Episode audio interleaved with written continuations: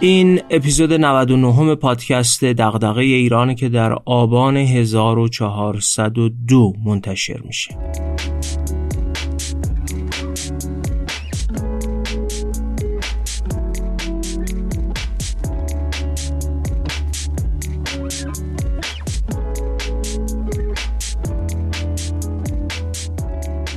اگه چند اپیزود قبلی ما رو شنیده باشید حتما یادتون هست که قرار شد منابعی به اندازه 100 میلیون تومن از مخاطبای پادکست جمع کنیم و به مناسبت رسیدن به صدومین اپیزود پادکست دغدغه ایران 100 میلیون تومن کتاب هدیه بدیم. تا امروز چهار آبان 1402 که داریم اپیزود 99 رو ضبط می‌کنیم. مبلغ 128 میلیون و 647 هزار و 400 تومن واریزی داشتیم که البته معادل ریالی 50 یورو حمایت یکی از مخاطبای خارج از کشور رو هم شامل میشه. از همه کسانی که به ما اعتماد کردند و این منابع به واسطه اعتماد و سخاوتمندی اونا فراهم شده سپاس گذاریم در اپیزود 101 فهرست کتابایی رو که با این مبالغ تهیه میشن اعلام می‌کنیم و اون موقع می‌تونید برای شرکت در قرعه کشی کتاب ها اقدام کنید. به لطف و با اعتماد مخاطبان ما به هدفی بالاتر از اونچه در نظر گرفته بودیم هم دست پیدا کردیم.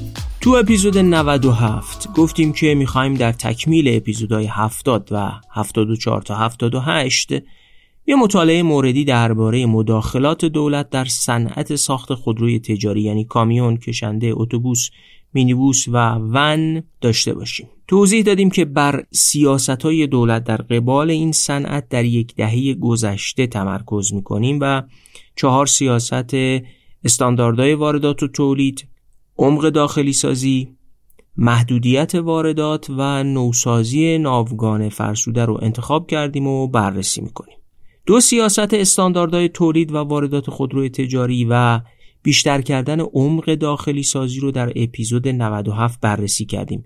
در کنار اونا داده ها و آمار مفصلی هم درباره تولید خودروهای تجاری در ایران و جهانم ارائه دادیم و هدفمون از تلاش برای عمومی کردن دانش سیاستی رو هم بیان کردیم. حالا در این اپیزود می‌خوایم دو سیاست محدودیت واردات و نوسازی ناوگان فرسوده رو هم تا حد ممکن خلاصه و البته روشن بررسی کنیم و برسیم به یه نتیجه گیری مفصل. درباره نقش دولت در اقتصاد بر اساس مطالعه که انجام شده و اونچه که قبلا درباره این موضوع گفتیم. البته درباره اثر تحریم ها و نظام مالکیت کامیونا و حمله بار هم بحث می‌کنیم. شما حتی اگه به خود مبحث خودروی تجاری هم علاقه نداشته باشید ولی می‌تونید از زاویه کیفیت سیاست گذاری در کشور به این مسئله نگاه کنید. واقعیت اینه بدون ارتقای کیفیت سیاستگذاری عمومی هیچ راهی به سوی کاستن از دردهای این سرزمین و مردمش متصور نیست.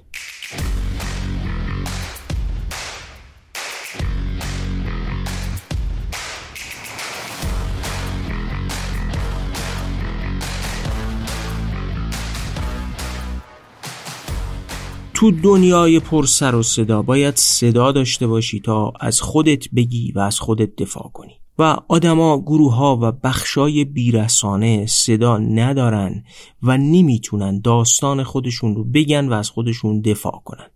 بخش خصوصی اقتصاد هم باید صدایی داشته باشه. رسانه اقتصادی اکونگار دقیقا می‌خواد همین کار رو انجام بده. صدای بخش خصوصی باشه.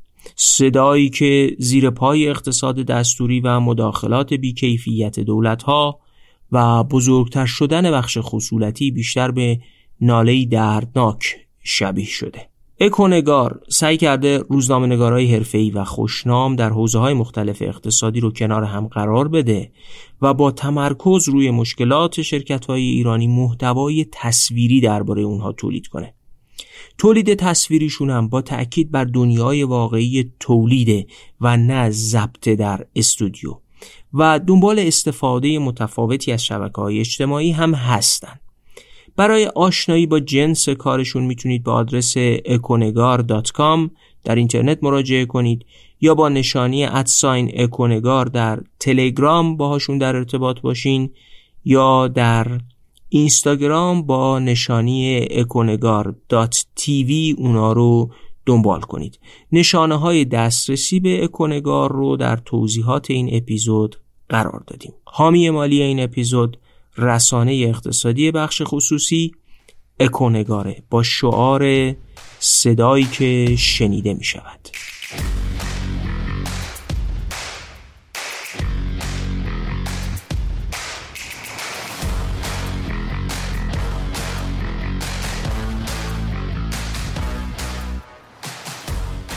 بحث رو با بررسی سیاست ناظر بر واردات خودروی تجاری شروع می‌کنیم. قطع واردات خودروی تجاری در ایران مربوط به دهه 1360 اولین بار اون موقع این کار انجام میشه و زمانی که جنگ شروع شده.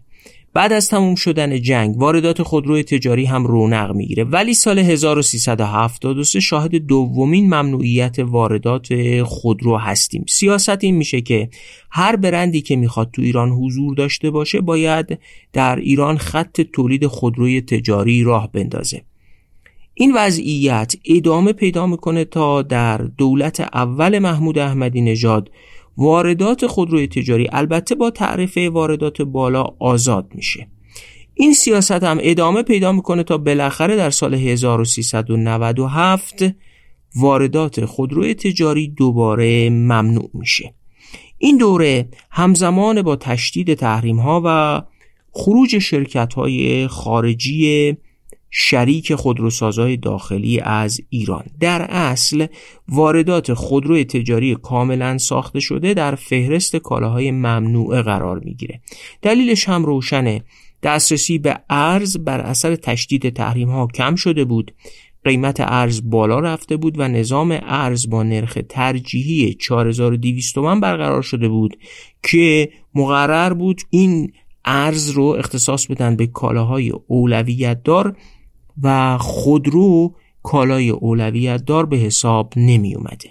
تو این فقره خیلی از خودروسازهای تجاری معتقدن سیاستگزار بازم اون اشتباه همیشگیش در یکی گرفتن خودروی تجاری و خودروی سواری رو تکرار کرده.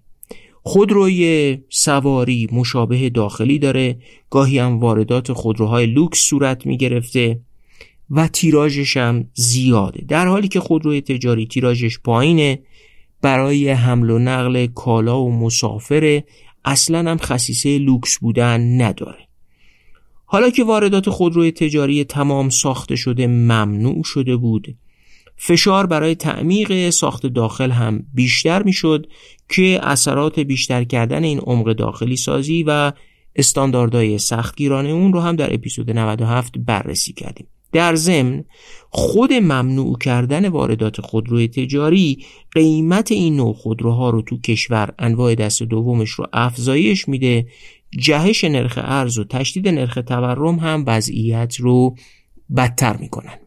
نتیجه ممنوعیت واردات خودروهای تجاری سنگینه که به صورت کاملا ساخته شده بودن.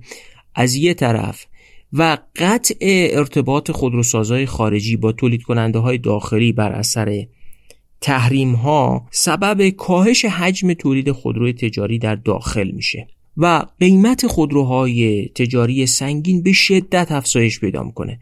فعالای بازار خودروهای تجاری معتقدن و آمارا هم همین رو نشون میده که بعضی از مدل‌های خودروهای تجاری در کمتر از دو سال با یه افزایش قیمت بیش از ده برابری در بازار داخلی مواجه میشن. یه بررسی نشون میده قیمت بعضی کشنده های دست دوم در ایران به چهار برابر کشنده نوع همون مدل در اون طرف مرزها هم افزایش پیدا می‌کنه. دولت تو این شرایط در یه مقطعی تصمیم می‌گیره تا واردات خودروهای تجاری کاملا ساخته شده رو ممنوع کنه. البته قبلا توضیح دادیم که بدون این ممنوعیت هم واردات اتوبوس کاملا ساخته شده توجیه نداشته. اما بالاخره فرسودگی بالای ناوگان دولت رو وادار می‌کنه که یه فکری برای این فرسودگی بکنه. از جمله در دولت یازدهم تصمیم می‌گیرن که نوسازی ده درصد از ناوگان فرسوده کامیون بالای چهل سال کشور رو که خودش پنجاه هزار دستگاه میشه با واردات کامیون های دست دوم اروپایی یا کره یا ژاپنی انجام بدن قانون واردات سال 1399 هم اجازه داده تا شرکت های خودروساز شرکت های حوزه حمل و نقل و حتی افراد کامیون کار کرده از کشورهای اروپایی وارد کنند. 7000 دستگاه کامیون ثبت سفارش میشه که وقتی ما پژوهش رو در سال 1400 انجام می‌دادیم هنوز بیش از 3000 دستگاهش از گمرک خارج نشده بود. علت چی بود؟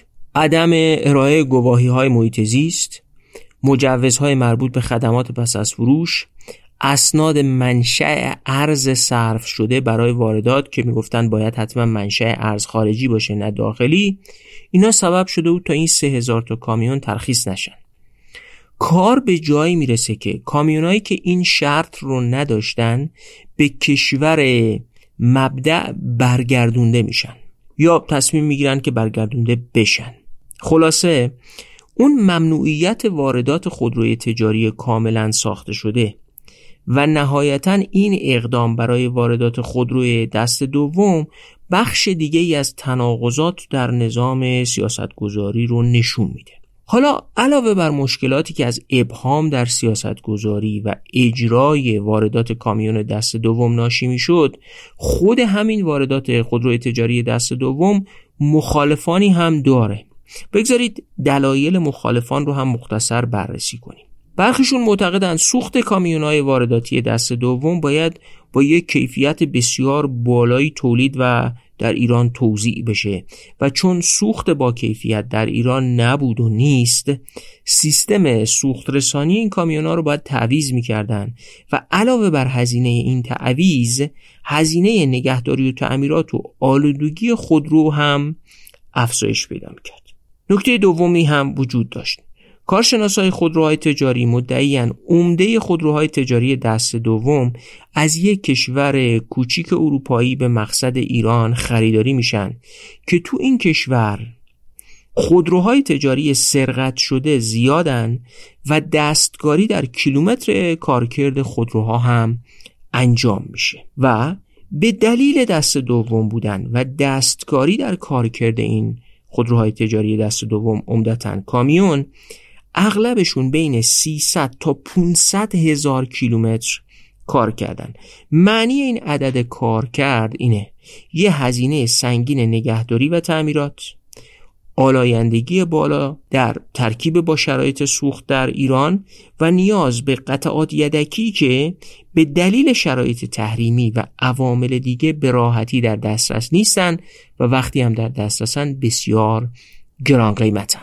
در ضمن طولانی بودن فرایند واردات و شماره گذاری این کامیون ها و واسطه گری های بسیار زیادی که در مورد این کامیون ها اتفاق افتاده قیمت اونا رو به قدری بالا برده که مثل گذشته دیگه خریدشون توجیه اقتصادی نداره.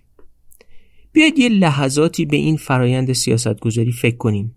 سیاستگذار به هر دلیلی واردات کامیون رو ممنوع کرده.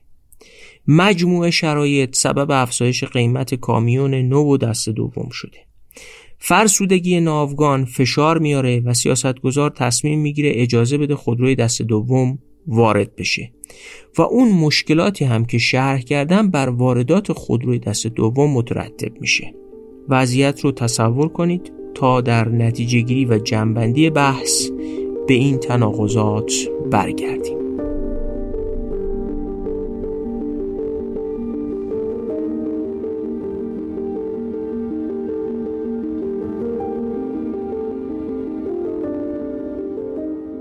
در اپیزود 97 آماری از فرسودگی ناوگان خودروی تجاری کشور دادیم.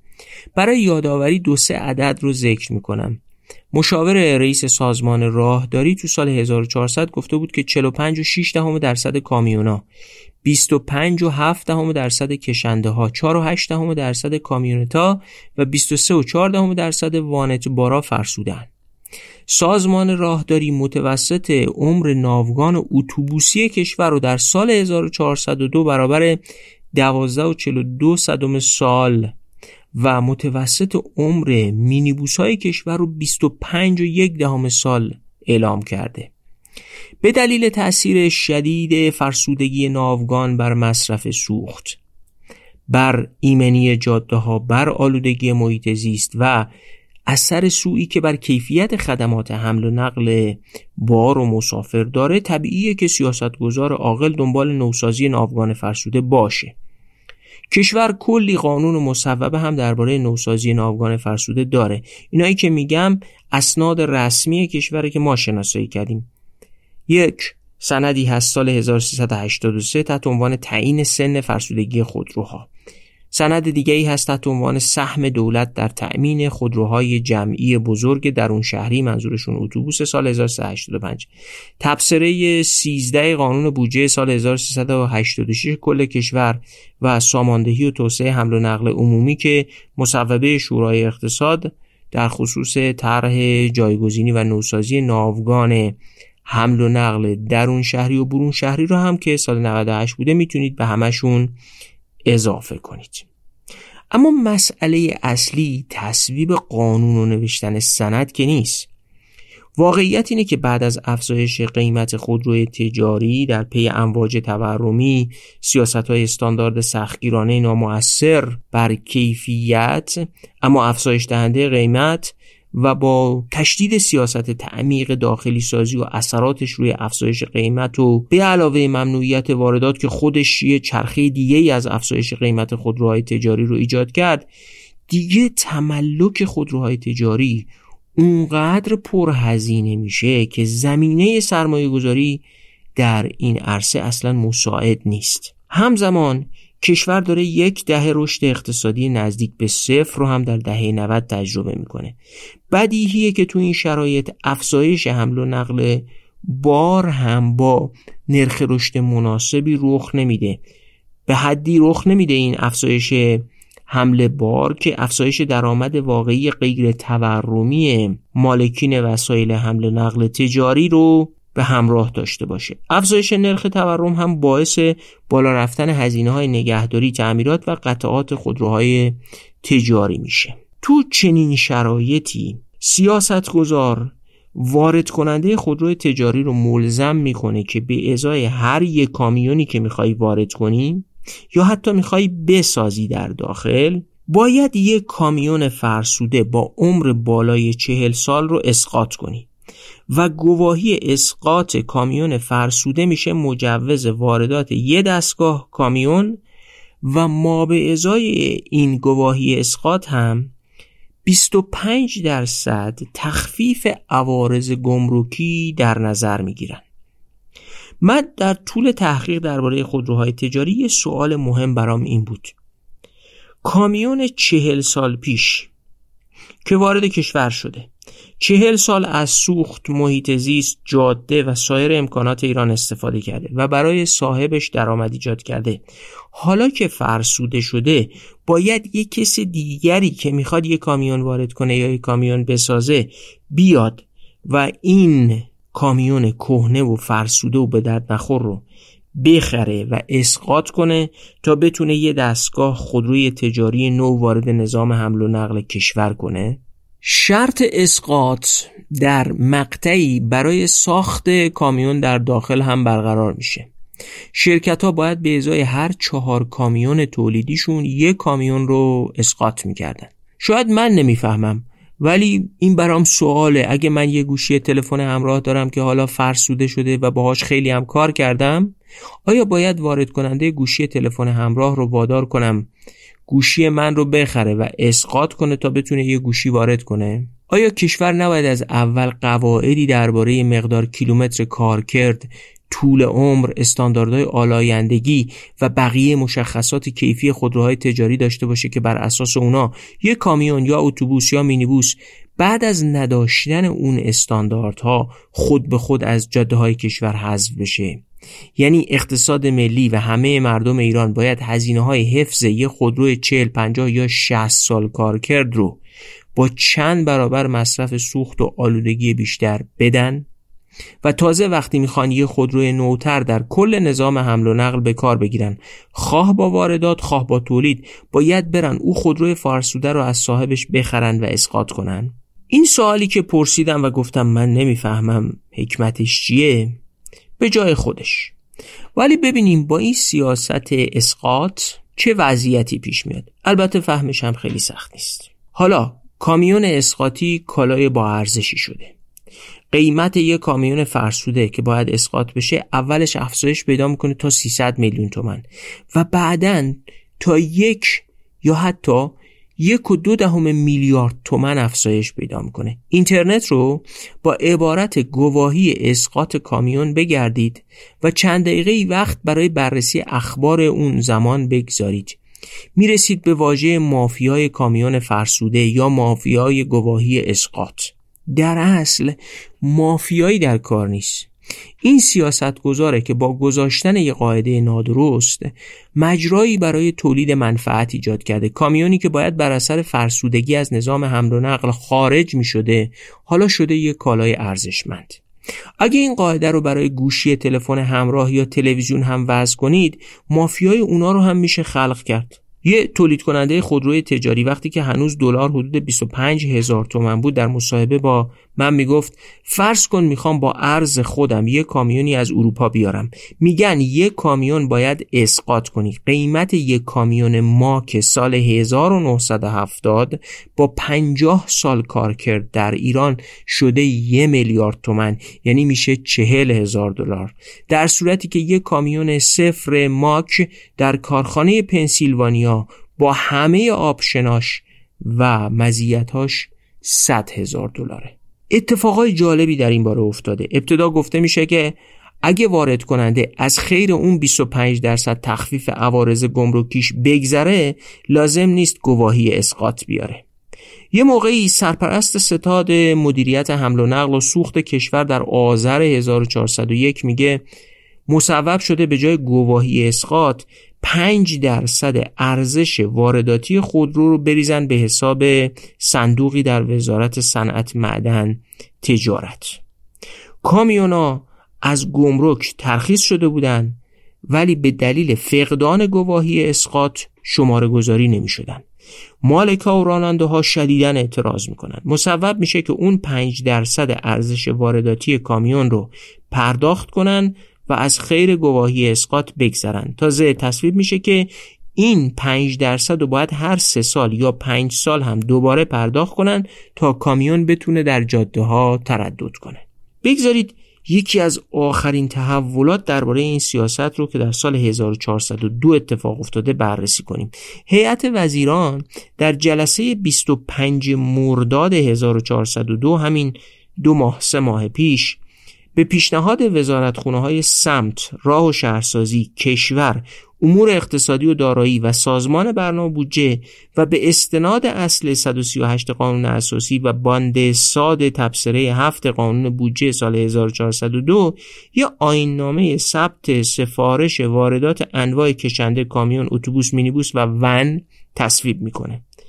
در خبر اومده که این آیننامه با هدف پاسخگویی به نیاز حمل و نقل درون شهری و برون شهری و رفع نیازهای بخش صنعت و تولید و رفع انحصار به تصویب رسیده.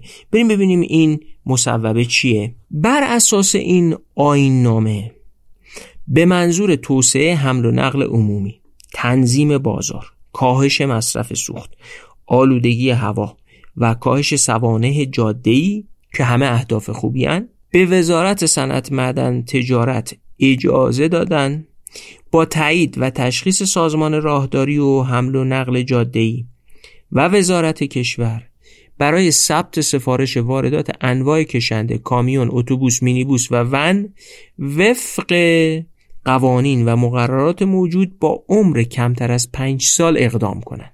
خدایش داستان جالب، عجیب و عبرت آموزی نیست. سیاستگزار انواع استانداردهای سختگیرانه وضع می‌کنه. دنبال تعمیق داخلی سازی میره و واردات رو هم ممنوع می‌کنه. با سیاست گذاریش مافیای گواهی اسقاط راه میندازه. بعد به بحران کمبود خودروی تجاری می‌خوره. مصرف سوخت ناوگان فرسوده بالا میره و اونجاست که تصمیم می‌گیره واردات خودروی تجاری با عمر کمتر از پنج سال و دست دوم رو آزاد کنه. همون خودرویی که نوعش رو اجازه وارداتش رو نمی‌داد.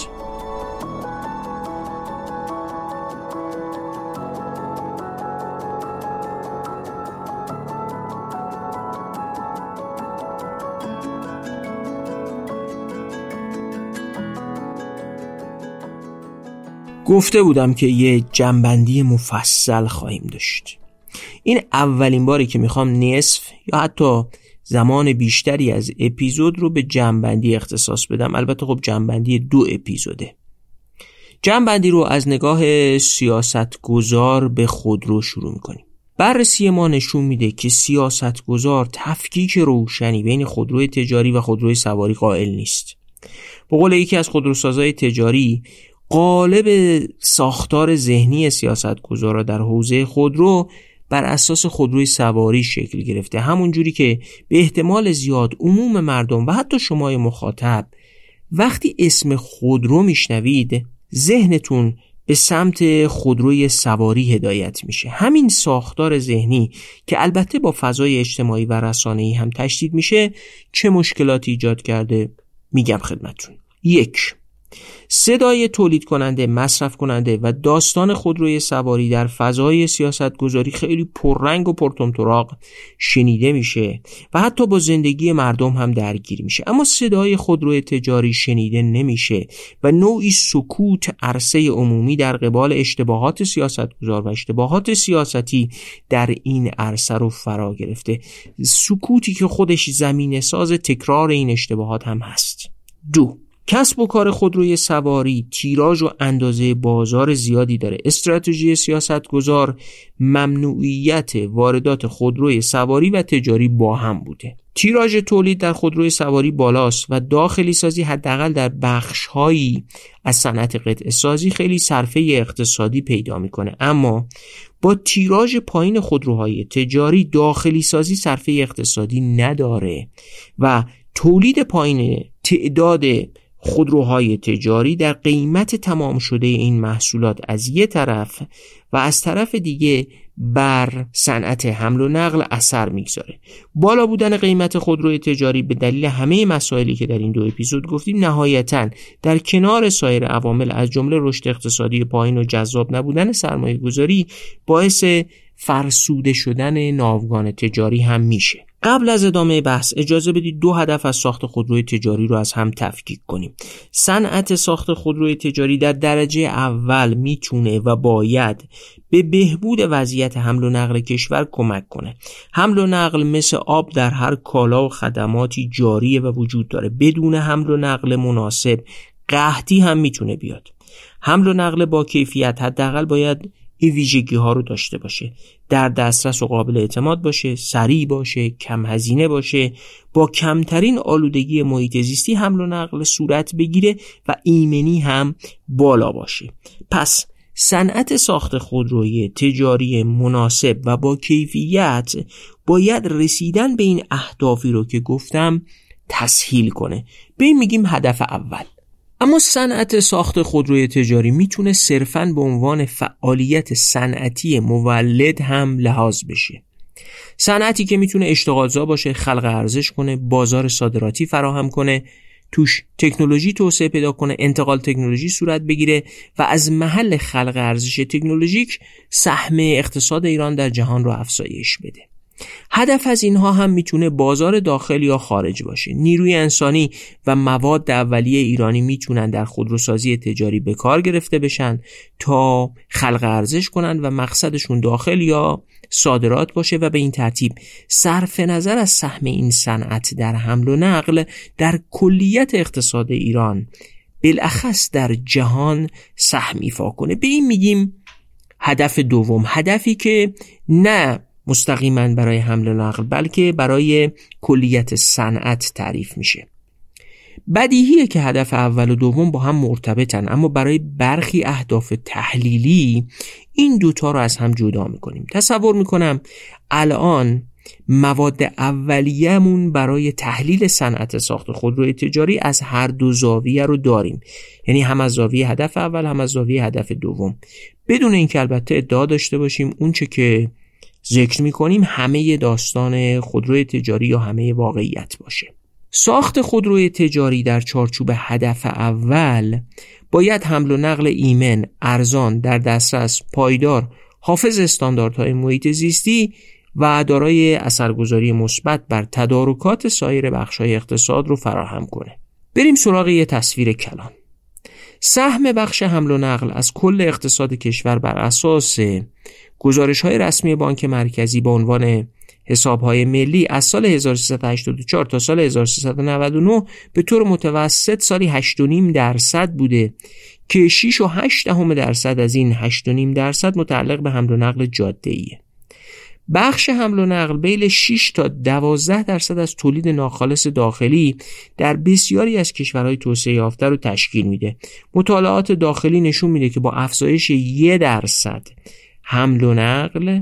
تولید ناخالص داخلی سرانه به اندازه 785 هزارم درصد یعنی حدود 8 دهم درصد افزایش پیدا می‌کنه.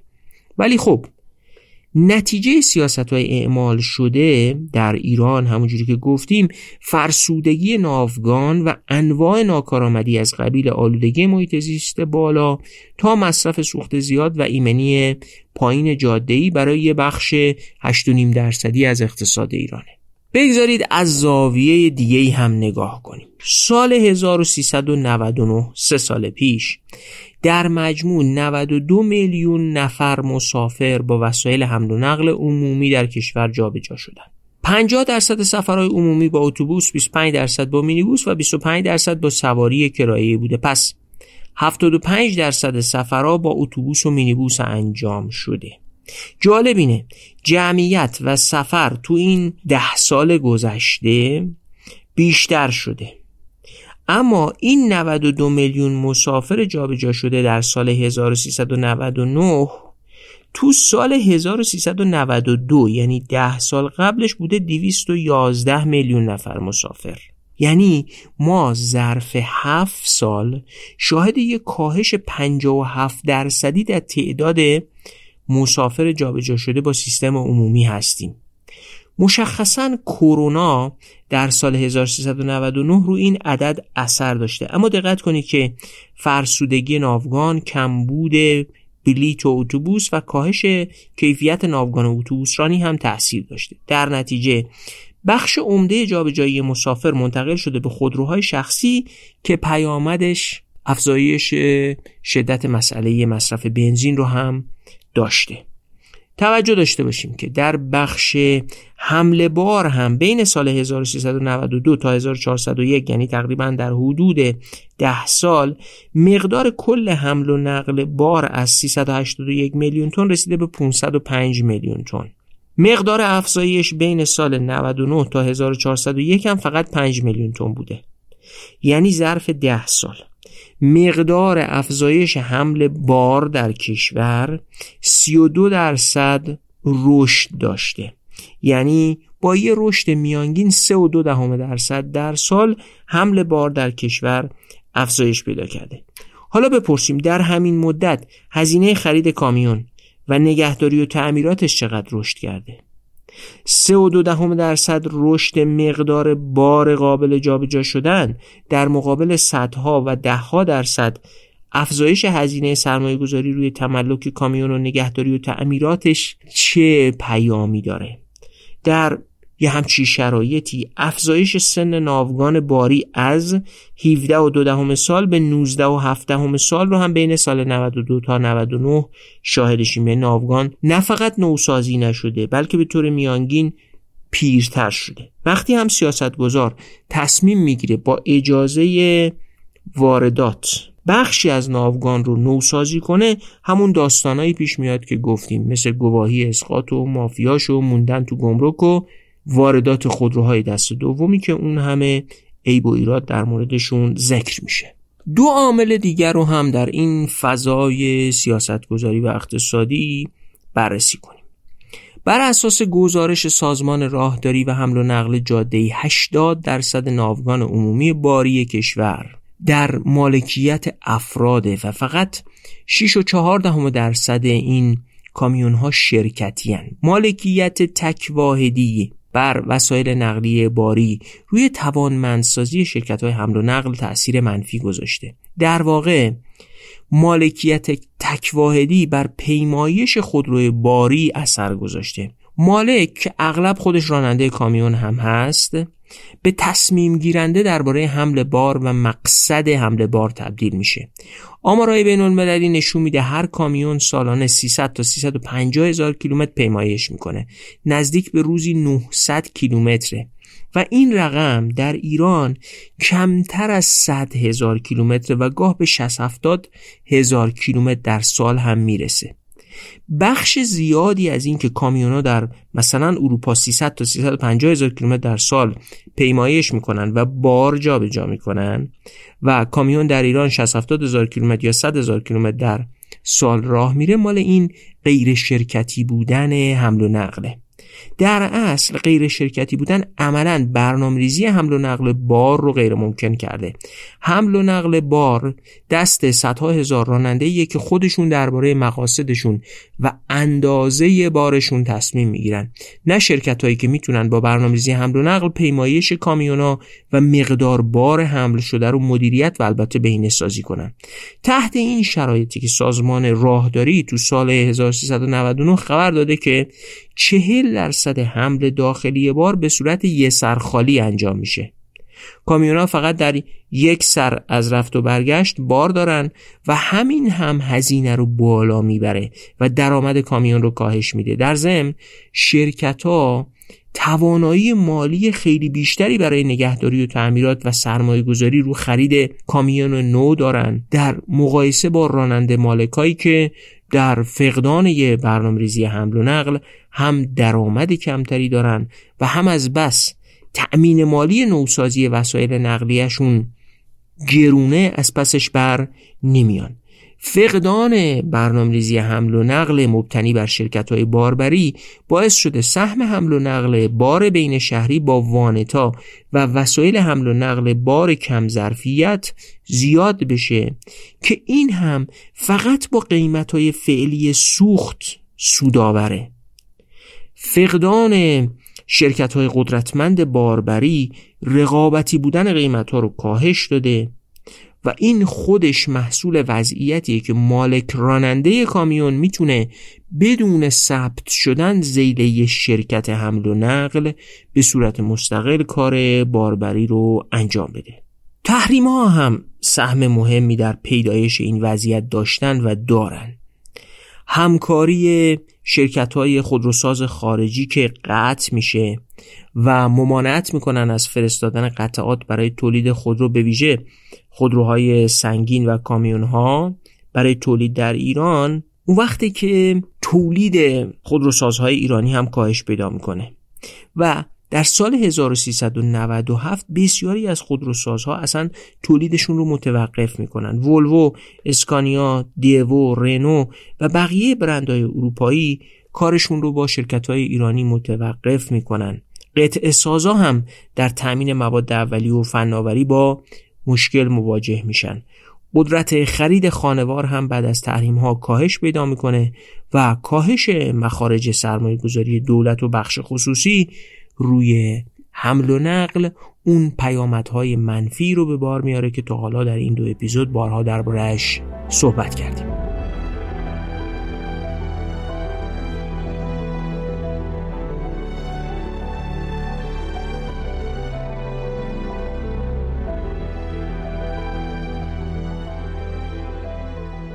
بیایید از اول خیلی مختصر ببینیم چی شده. سیاستگزار استانداردهای سختگیرانه 85 گانه رو وضع کرده که چون زیر ساختش فراهم نبوده و در بدترین شرایط اقتصاد ایران یعنی فضای تحریم ها و تشدیدشون بعد از خروج ترامپ از برجام هم این استانداردها اعمال شدن نتیجه عکس داده و فقط نوعی مانع تراشی برای تولید شده و افزایش قیمت خودروهای تجاری. از خطکشی جاده ها تا گازوئیل با کیفیت لازم برای اعمال اون استانداردها هم وجود نداشته. اینا رو تو اپیزود 97 گفتیم. دو ممنوعیت واردات و فشار برای تعمیق داخلی سازی هم اصلی ترین نتایجش افزایش قیمت خودرو تجاری تا ده برابر البته تحت شرایط تورمی 10390 و کاهش کیفیت خودروها بوده. آخر سر خود سیاستگزار رفته سراغ اینکه مجوز واردات خودروی دست دوم با عمر کمتر از 5 سال بده. شرح عواقب این رو هم که گفتیم. بدیهیه که بازسازی و نوسازی ناوگان هم فراتر از چند هزار دستگاه صورت نگرفته. در صورتی که حداقل نیازمند نوسازی نزدیک به 200 هزار دستگاه از کامیونهای کشور هستیم. 3 راه برده ممنوعیت واردات و تحریم هم در کنار هم عمل کردند تا وضعیت ناوگان حمل و نقل بار و مسافر در شرایط دشوارتری بلخص از نظر فرسودگی قرار بگیره. نکته چهارم. تولید وقتی می‌تونه اقتصادی باشه که در تیراژ بالا صورت بگیره و شرایط فعلی که قطع ساز ایرانی در اون بخشی از زنجیره جهانی تولید قطعات خودروهای تجاری نیست و حداکثر برای یه بازار داخلی با چند هزار تولید خودروی تجاری تولید انجام می‌گیره باعث کاهش قیمت و افزایش کیفیت تولید خودروی تجاری نمیشه. افزایش کیفیت البته می‌تونه در صورت دسترسی به فناوری بدون تولید در مقیاس اقتصادی ولی بسیار گرونتر از بازار جهانی صورت بگیره. ولی حتی قیمت خودروی کامل رو برای مصرف کننده بسیار بالا می‌بره. سوال مهم اینه که بدون تبدیل شدن به حلقه ای در زنجیره قطع سازی خودروهای تجاری در جهان میشه خودروی تجاری اقتصادی و با کیفیت تولید کرد. نکته پنجم. سیاست گذار در همه چند دهه گذشته با دادن انواع مشوقهای اغلب رانتی و با ایجاد شرایطی که در اون ساختن و داشتن ابزار تولید سودآورتر از خود تولیده به ایجاد بیش از 15 شرکت ساخت خودروهای تجاری کمک کرده. یادمون باشه که آمار بین 25 تا 40 شرکت خودروی تجاری دارای پروانه هم وجود داره. مقیاس بازار کوچیکه تولید اقتصادی ممکن نیست و تحقیق و توسعه یا هر کاری از جنس نوآوری و بهبود تولید در این شرکت ها ارزش اقتصادی نداره. سوال مهم اینه که آیا بدون ادغام شرکت های کوچیک و ایجاد واحدهای تولیدی بزرگ میشه در مقیاس اقتصادی و با کیفیت خودرو تولید کرد؟ یا حتی میشه بدون این کار شریک خوبی برای خودروسازهای بزرگ دنیا بود؟ نکته ششم. یادتونه از هدف اول یعنی نقش آفرینی صنعت ساخت خودروی تجاری در حمل و نقل کشور و هدف دوم یعنی نقش آفرینی صنعت ساخت خودروی تجاری در ارزش آفرینی اشتغال کسب درآمد ارزی و مواهب بودن در اقتصاد جهانی گفتم. بررسی ما نشون میده که سیاست گذار نتونسته هدف اول یعنی تأمین حمل و نقل سریع کم هزینه ایمن محیط زیستی و قابل اعتماد رو با سیاستهاش فراهم کنه. اما آیا به هدف دومش رسیده؟ آیا صنعت ساخت خودروی تجاری تحت سیاست های اجرا شده؟ سهم مهمی در تولید ارزش ممانعت از خروج ارز کاهش مصرف سوخت و به طبع اون استفاده از فرصت صرفه‌جویی سوخت یا گرفتن سهم از صنعت قطع سازی جهان و افزایش اشتغال ناشی از صادرات قطعات خودروهای تجاری داشته و داره؟ آخرین آمارها نشون میده سهم ایران در صادرات قطعات خودروی سواری که تازه بهتر از صنعت ساخت خودروی تجاریه در سال 1401 حدود 13 میلیون دلار بوده. این رقمی نیست که کسی بتونه بر اساسش ادعا کنه سیاستگزار. از اعمال سیاست هایی که تا اینجا شرح کردیم به هدف دومش یعنی کسب جایگاهی در اقتصاد جهانی صنعتی شدن و اشتغال و خلق ثروت ناشی از اون در داخل رسیده. این رقم رو مقایسه کنید با صادرات 25 میلیارد دلاری و بیشتر صنعت قطع سازی ترکیه. حالا بیاید بریم چند درس سیاست عمومی برآمده از مباحث این دوتا اپیزود رو مرور کنیم. درس اول. سیاست و تنظیمگری حوزه ساخت و واردات خودروی تجاری. بر مبنایی تعریف شده که بیشتر به ترجمه الگو و استانداردهای کشورهای پیشرفته شباهت داره بدون اینکه تناسب با زیرساختهای سیاست ها فراهم باشه. برای همینه که استانداردهای مصوب بیش از اون که تضمین کننده ایمنی و کاهنده خطر باشن جنبه نمایشی پیدا می‌کنن و بعدها هم برخیاش لغو میشن. درس دوم اینه که سیاست گذار باید بیاد این فشار اضافی مقررات گذاری و تنظیمگری بیشتر رو ارزیابی کنه. باید ارزیابی صورت بگیره آیا استانداردها و تنظیمگری سخت گیرانه تر در فقدان زیرساخت به بهبود وضعیت انجامیدن یا اوضاع رو بدتر کردن. درس سوم. سیاستگزار باید ارتباط مستمری با بخش خصوصی داشته باشه و سیاستگذاری نادرست کار رو به جایی نرسونه که بخش زیادی از توان و انرژی تولید کننده ها صرف چانه زنی برای لغو سیاست های نامناسب بشه. درس چهارم. سیاستگزار به تفکیک جدی و درک منطق تمایز سیاستگذاری خودرو تجاری و سواری به شدت نیازمنده. حتی در درون مقوله خودرو تجاری هم تمایزات مهمی وجود داره. این همون دانشیه که سیاستگزار نیاز داره اغلب نداره یا براش اصلا مهمم نیست و چون در تعامل مناسب با تولید کننده نیست از اون هم بی بهره میمونه. درس پنجم. سیاستگزار باید از یه الگوی خیلی فرتوت و نخنما شده خسارتبار دست برداره. الگویی که به تولید کننده الزام می‌کنه به هر قیمتی. غیر اقتصادی بیکیفیت و بدون خلق ارزش از منویات سیاستگزار تبعیت کنه و ما به ازای ضرر و زیانش از سیاستگزار حمایت رانتی در قالب ریال و ارز ارزان، معافیت گمرکی، دریافت زمین، مواد اولیه ارزان، سوخت مفت و الاخر دریافت کنه. سیاستگزار باید از تحمیل ناکارآمدی بر تولید کننده و مصرف کننده و ما به ازاش جبران کردن اون با رانتهای اقتصادی مخرب اقتصاد ملی و محیط زیست و ظرفیت کشور دست برداره.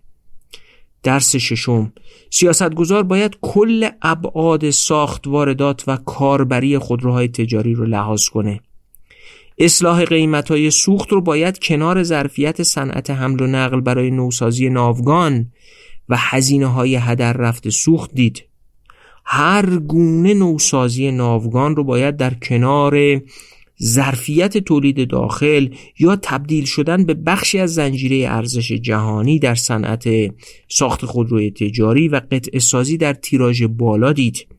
همه صنعت حمل و نقل رو باید در سایه گذار از راننده مالک محوری به شرکت محوری در صنعت حمل و نقل و میدون دادن به عملی شدن برنامه‌ریزی حمل و نقل واقعی دید. سیاستگزار و تنظیمگر در همه دهه های گذشته بسیار بریده بریده و بدون درک یا ملاحظه ارتباطات بین بخشای مختلف این صنعت سیاست گذاری کرده. از همین بخشینگری و نگاه نابسنده به این صنعت که تصور میشه الزام کردن گواهی اسقاط برای واردات یا ساخت خودروی تجاری ابزار مناسبی برای نوسازی ناوگان فرسوده و از رده خارج کردن خودروهای قدیمی و اون وضعیتی پیش میاد که شرحش دادیم. یادتونه تو اپیزودهای کتاب توسعه یا چپاول نقش دولت در توسعه صنعتی و ابتدای اپیزود 97 درباره چهار نقش متولی متصدی قابله و پرورشگر در صنعتی شدن از طرف دولت گفتیم. متولی یعنی یه مقررات گذار پر آب و رنگ متصدی یعنی دولت در نقش تولید کننده قابله یعنی دولتی که کمک می‌کنه تا صنعتی به دنیا بیاد و پرورشگر دولتیه که کمک می‌کنه صنایع به دنیا آمده بزرگ و بالنده بشن.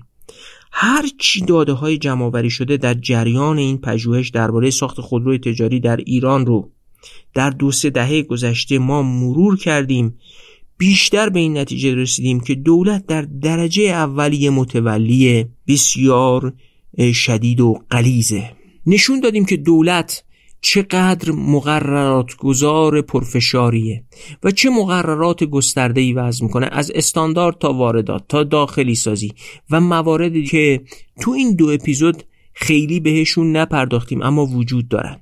دولت متصدی هم هست چون شرکت های دولتی به اسم یا به رسم مثل دو تا بزرگشون ایران خودرو دیزل و سایپا دیزل سازنده خودرو تجاری هم هستن. اما اون نقش هایی رو که دولت در چند دهه گذشته به درستی انجام نداده قابلگی و پرورشگریه.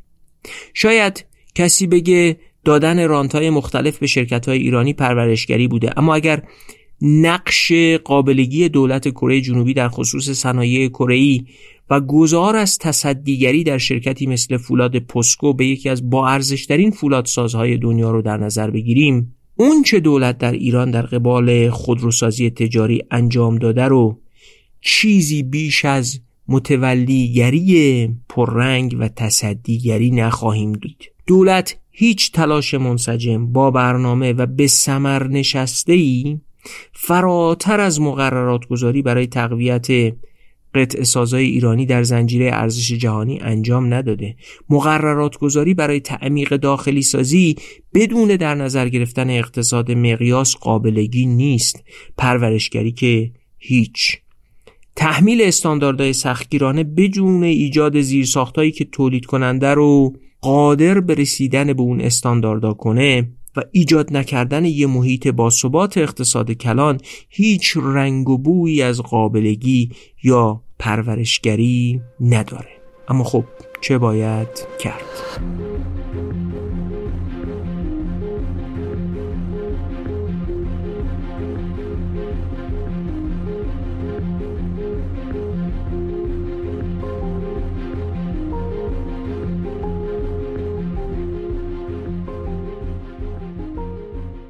حداقل تا اینجایی که ما بررسی کردیم معتقدیم دولت باید سطح مداخله خودش در سیاستگذاری صنعت خودروی تجاری رو بر اساس گذار از سیاستگذاری مبتنی بر بهترین سرمشقها به سیاستگذاری مسئله محور تغییر بده. یعنی چی؟ توضیح میدم. سیاست گذاری مبتنی بر بهترین سرمشق دقیقا به اون شکلیه که در صنعت ساخت خودروی تجاری مشاهده میشه. برای مثال امروز بهترین سرمشق استانداردهای خودروی تجاری در جهان چیه؟ برترین کشورهای سازنده خودروی تجاری امروز جهان چه سیاستهایی رو به کار می‌گیرن یا در گذشته چه سیاستهایی رو به کار گرفتن؟ خب میریم همونا رو برای اینجا هم تقلید می‌کنیم. اما در دنیای واقعی شرایط کشورها با هم متفاوته و هر کدوم مسئله های متفاوتی روی میزشون دارن. شرایط و مسئله های متفاوت تعریف کننده بستر سیاست گذاری بستر سیاست گذاری در تعامل با سیاست های مبتنی بر بهترین سرمشقها می‌تونه به بدترین نتایج هم بیانجامه. همونجوری که در ایران هم اتفاق افتاده. در همین دو اپیزود شهر دادیم که الزام خودروسازا به استفاده کردن از موتورهای دارای استانداردهای محیط زیستی جدید و متأخر اروپا در حالی که بستر واقعیت فناوری و اقتصاد ایران قادر به تأمین سوخت استاندارد مناسب نیست چه نتایجی درست برخلاف انتظار سیاستگزار به بار آورده. و دیدیم که الزام سازا به رعایت استانداردهای روز دنیا در شرایطی که زیرساخت لازم برای رعایت کردن اونها وجود نداره در نهایت باعث افزایش ایمنی یا کاهش آلودگی نمیشه. اما ظرفیت ممانعت در تولید کالایی متناسب با شرایط داخلی رو فراهم می‌کنه. شرایط متفاوت ایران نسبت به سایر کشورها نظیر تیراژ پایین تولید یا فقدان زیرساختهای لازم برای رعایت استانداردهای محیط زیستی در نهایت سیاست های مبتنی بر بهترین سرمشقها رو به سیاست های هزینزا و بدون دست یافتن به اهداف مثبت تبدیل می‌کنه. اما سیاست گذاری مسئله محور به جنس مسائلی که پیش روشه نگاه می‌کنه. مثل ضرورت کاهش فرسودگی ناوگان کاهش هزینه حمل و نقل در هزینه های نهایی تولید کالا و خدمات کاهش تصادفات جاده‌ای و سایر مسائلی که کم و بیش گفتیم. سیاست گذار مسئله محور بدون اینکه الزامی برای تبعیت از بهترین سرمشق ها احساس کنه تلاش می‌کنه تا یه راهبردی منتهی به حل مسئله رو با مشارکت همه زینفعان موثر بر مسئله تدوین کنه. یادتونه در شرح کتاب توسعه یا چپاول گفتیم که بخش عمده ای از وقت بروکرات های ژاپنی و کره در کارخونه ها صرف می‌شد نه در دفتر کارشون تو وزارت خونه و به جای اینکه تولید کننده ها تو اتاق بروکرات ها صف بکشن و کرنش کنن بروکرات ها تو شرکت های تولیدی رفت و آمد داشتن. این لازمه مشارکت تولید کننده در سیاست گذاریه و البته و البته دولتی می‌تونه این کار رو بکنه که حتی وقتی بروکراتش میره تو کارخونه توسط بخش خصوصی تسخیر نمیشه. و همزمان اونقدر اعتبار داره که بروکرات متهم به همدستی با بخش خصوصی نشه. اونجا گفتیم که توسعه یعنی تعریف پروژه های مشترک بین دولت و بخش خصوصی. و حالا وقتشه بپرسیم که دولت و بخش خصوصی در ایران چه پروژه مشترکی در ساخت خودروی تجاری داشتن که مبتنی بر واقعیت این صنعت در جهان و ایران باشه؟ سیاستگذاری مسئله محور به تعریف این پروژه های مشترک مبتنی بر واقعیات بسیار حساس و متعهده. ما در این دو اپیزود و البته در گزارش اصلی مطالعه سعی کردیم نشون بدیم سیاستگزار ایرانی با تبعیت از بهترین سرمشقا مثل استانداردهای 85 گانه در صنعت خودروسازی تجاری مداخله کرده در حالی که باید به جای الزام کردن بهترین سرمشقا به دنبال حل مسئله می بود و در زمان اعمال این بهترین سرمشقا مسئله اون چیزی نبود که سیاستگزار دنبال می کرد. سیاستگزاری که نتونه نقشای قابله و پرورشگر رو به خوبی انجام بده و یه متولی یا متصدی بی توجه به واقعیت باشه نقشش بیش از هر چیز به چوب لای چرخ صنعت تبدیل میشه. سیاستگذاری مسئله محور همواره دنبال پاسخ به این سواله که سیاست های وضع شده چقدر تونسته مسئله ها رو بهبود بده. اگه مسئله بالا بودن مصرف سوخته اگه مسئله فرسودگی ناوگان بالا بودن سهم هزینه های حمل و نقل در تولید کالا و خدمات آلایندگی بالای محیط زیستی یا افزایش سهم در اقتصاد جهانی از طریق صنعت ساخت خودروی تجاری رو سیاست گذار دنبال می‌کنه و به تبعش دنبال افزایش درآمد ارزی و اشتغال پایداره این سوال رو نباید طرح کرد که این سیاست های وضع شده تونستن کدومش رو محقق کنن. سیاستگذاری مسئله محور به متغیر زمان هم حساسه. بهترین سرمشقا برای زمان مشخصی طراحی شدن. کشورهایی مثل چین امروز از همون سیاست های تبعیت نمی که سی سال پیش برای توسعه خودروسازی تجاریشون به کار گرفتن. سیاستگذاری مسئله محور همه عناصر رو برای دست پیدا کردن به حل مسئله به کار می‌گیره و این نیازمند لحاظ کردن عنصر زمان هم هست. آیا زمان تشدید تحریم ها یا وقتی ترامپ داشت از برجام خارج می‌شد یا وقتی ناترازی انرژی در کشور در حال تشدید شدن وقت مناسبی برای اعمال اون سیاست هایی بوده که تا حالا ذکر کردیم. تردید نداریم که ما فقط بخشی از واقعیت صنعت ساخت خودروی تجاری در ایران رو گفتیم. گفتن روایتی کاملتر زمان هزینه و تخصص خیلی بیشتری می‌خواد. ولی به همون اندازه هم تردید نداریم که این مطالعه نشون میده بدون بازنگری در نظام سیاستگذاری و حتی بدون تغییر دادن پارادایم سیاستگذاری صنعت دولت نمی‌تونه نقشی خیلی فراتر از یه چوب لای چرخ در نظام صنعتی ایران عمل کنه. و به همون اندازه که این چوب لای چرخ دردسر درست می‌کنه ما به ازاش هم مجبور میشه به تولید کننده و بخش خصوصی رانت نامولد بده. بگذارید آخرین نکته این اپیزود رو با یه اتفاق سیاستی داغ داغ داغ تازه تموم کنیم. نماینده های مجلس در 24 مهر امسال. همین هفتش روز پیش. در بررسی برنامه هفتم توسعه زیل ماده 59 این برنامه یه بند الحاقی تصویب کردن. بگذارید عین متن اون چیزی رو که مصوب شده رو و در رسانه ها منتشر شده بخونم.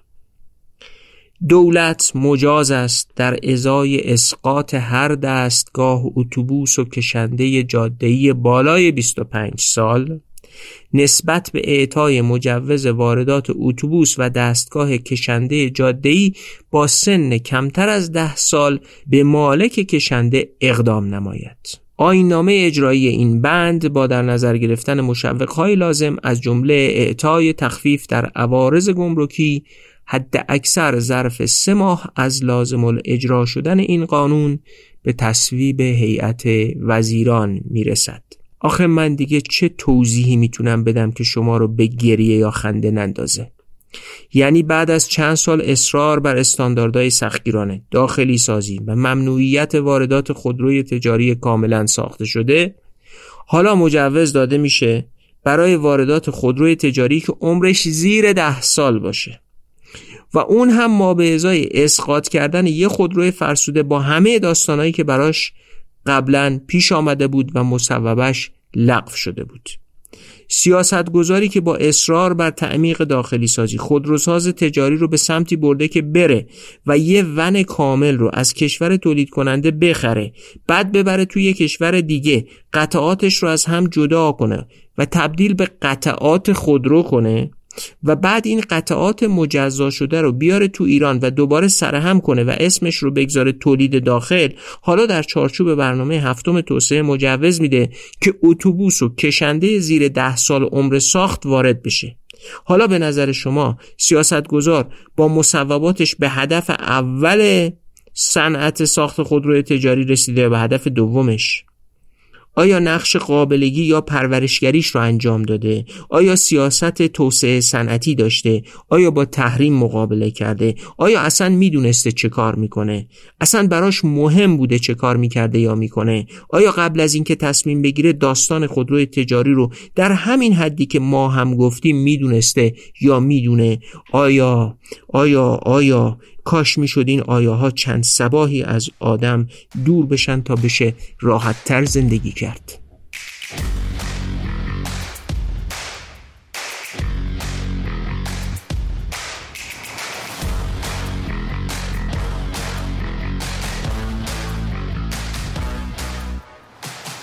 حامی مالی این اپیزود رسانه اقتصادی بخش خصوصی اکونگاره. با شعار صدایی که شنیده می شود اونا سعی می‌کنن داستان صنعتی رو که براتون صوتی تعریف کردیم با تصویر بسازن و ارائه کنن. چرا این کار رو می‌کنن؟ چون تو دنیای پرسر و صدا باید صدا داشته باشی تا از خودت بگی و دفاع کنی. و بخش خصوصی اقتصاد هم باید صدایی داشته باشه. رسانه اقتصادی اکونگار دقیق می‌خواد همین کار رو انجام بده. داستانهای بخش خصوصی رو تصویری تعریف کنه و صدای بخش خصوصی باشه. صدایی که فقط ناله زیر پای اقتصاد دستوری و مداخلات بیکیفیت دولت ها و بزرگتر شدن بخش خصولتی نباشه.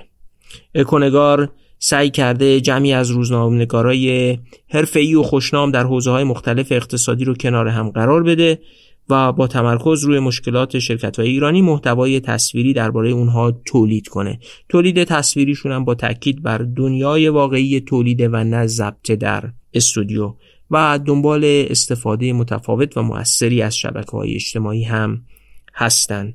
برای آشنایی با جنس کارشون می‌تونید به آدرس اکونگار.com در اینترنت مراجعه کنید یا نشانی ادساین اکونگار رو در تلگرام بجویید و در اینستاگرام با اکونگار.tv دنبالشون بگردید و صفحهشون رو ببینید. نشانی های دسترسی به اکونگار رو در توضیحات این اپیزود قرار دادیم.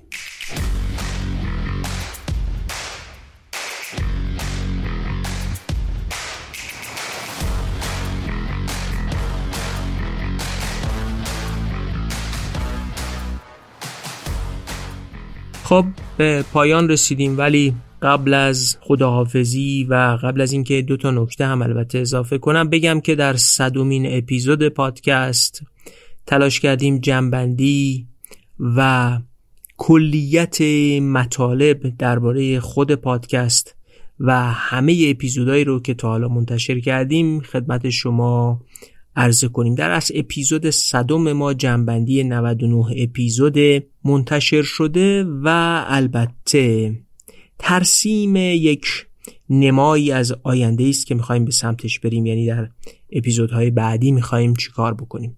دوست داریم نظرات شما درباره این 99 اپیزود رو هم بدونیم. نقد و نظرهاتون نظرتون درباره بهترین یا بدترین اپیزودها و هر چی که دوست دارید درباره کار ما بگید. سعی می‌کنیم جنبندی نظر خودمون و نظرات شما رو در اپیزود 100 ارائه کنیم. برامون با ایمیل یا از طریق کامنت های زیر اپیزود در کست باکس و تلگرام بنویسید. واقعا خوشحال میشیم.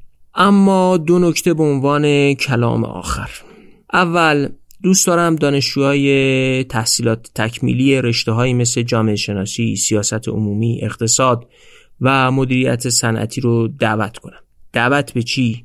دعوت به اینکه از زاویه داستان صنعت به همون معنایی که تو این دو اپیزود گفتیم به رابطه دولت و صنعت در ایران نگاه کنن تردید ندارم که موضوعات عالی و جذابی برای پژوهش در این عرصه وجود داره و اونایی که اهل کار جدی باشن می‌تونن پایان نامه ها، مقاله ها و رساله های جونداری تو این حوزه بنویسن. نکته دوم می‌خوام فعالای اقتصادی بخش خصوصی رو دعوت کنم به اینکه تلاش کنن داستان صنعت خودشون رو برای حوزه کاری خودشون تهیه کنن. تشکلای صنایع بیش از هر فرد یا نهادی باید انگیزه داشته باشند که روایت های دقیقی از سیاستگذاری صنعت خودشون تهیه و منتشر کنند این نمونه های داستان صنعت می‌تونه رسانه ها بروکرات ها دانشگاهی ها و مردم رو تحت تأثیر قرار بده و از اثر سیاست ها آگاه و حتی فعال کنه.